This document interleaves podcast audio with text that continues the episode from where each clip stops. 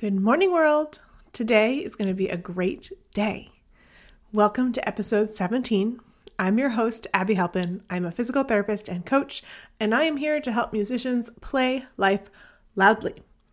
Today's episode is about piano teachers, which can be extrapolated to any type of music teacher. Um, but before we get started with the topic at hand, I wanted to just address the giant lapse in time between episodes 16 and 17. I don't even remember when I last recorded an episode. It had to have been at least in 2022. As most of you know, if you either work with me right now or follow me on Instagram or Facebook, I am a little over five months pregnant. Yay! And the truth is, the first trimester, or honestly, the first four to five months, were terrible. They were terrible.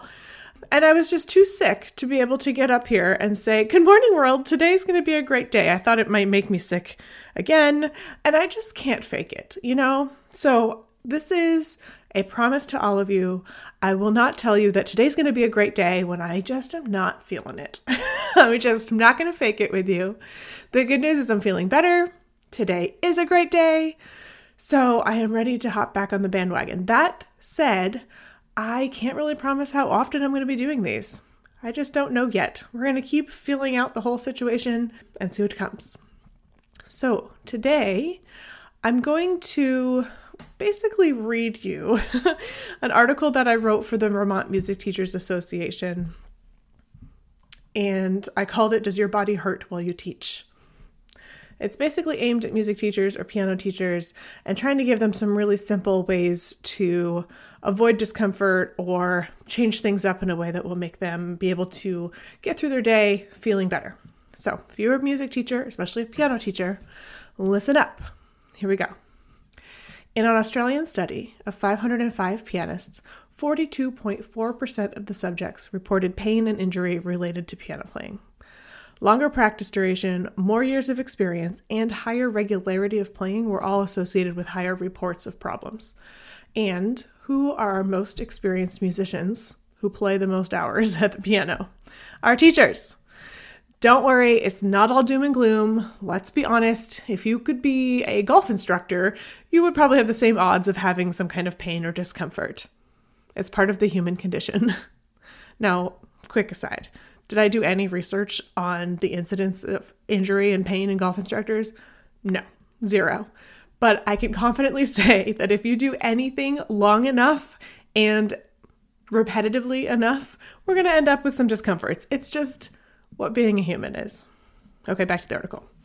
There are strategies specific to music teachers that you can employ to limit your discomfort, improve your productivity, and most importantly, have more fun with your students.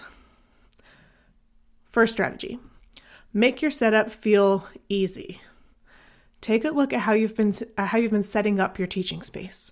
Are you comfortable while you're teaching? Is your chair comfortable? Another quick aside, you would be shocked how many people answer that question no and have not done anything about it. It happens all the time. Okay. If not, your seating area is the best investment you can make. While sitting in your chair, you should be able to sit all the way back in the chair with your back supported by the vertical part of the chair. Your feet should be able to be planted on the floor or maybe a step if it's too tall. And when you're sitting, the chair should be able to do the work of keeping you upright for you. A lot of people believe they should be actively holding themselves up, like with their core, all day. But how many hours per week are you teaching? Do you really need to torture your core with a marathon of work each day? Let the chair do the work. Let the chair do the work. All right, second strategy change it up. Consider how repetitive some of your movements might be if you're always sitting on the same side, say to your student's right. You will always need to turn your head to the same side to read the music. You'll always need to reach and turn the page with the same hand and in the same direction. If you need to perch forward on your chair, there's always going to be a slight rotation to the same side throughout the day. The muscles and joints that have a higher load from being used all the time will eventually protest, and the underused areas are at a higher risk of a surprise injury when they're eventually used during some unexpected movement. Keeping your body positions variable throughout the day will prevent an over or under load management issue within your body. try to change up which side of the piano or your student you sit on throughout the day. Put a chair on both sides of the piano so it's easy to switch mid lesson. Even better, get up and move around. Number three, last one, make your day your own. Individualize your day. Take note of when you start to notice things like stiffness, pain, fatigue, or even sleepiness during your workday. These are ways your body is signaling the need for a change up. So once you notice how often that happens, schedule 5 to 15 minute breaks in your day just before you actually need them. This is the key. So if you find that you can make it through, say, three student lessons before your body starts asking for a change up, make time for getting up and moving after every three students. Get up, walk outside, take a deep breath, go to the bathroom, refill your water bottle. You can even create a five minute movement routine to use during those breaks. Make it the same every time so you don't have to think about it. Just take the mental load off. Here's a sample routine that you could use five different movements. Number one, march in place. Number two, butt kickers. Just bend your knee, kick your butt up, or kick your foot up towards your buttock, 10 each time. Number three, overhead presses. Just raise your arms over your head 10 times.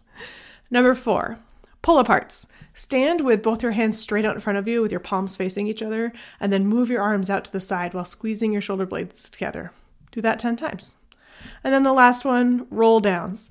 Stand with your feet about hip width apart, with your knees soft.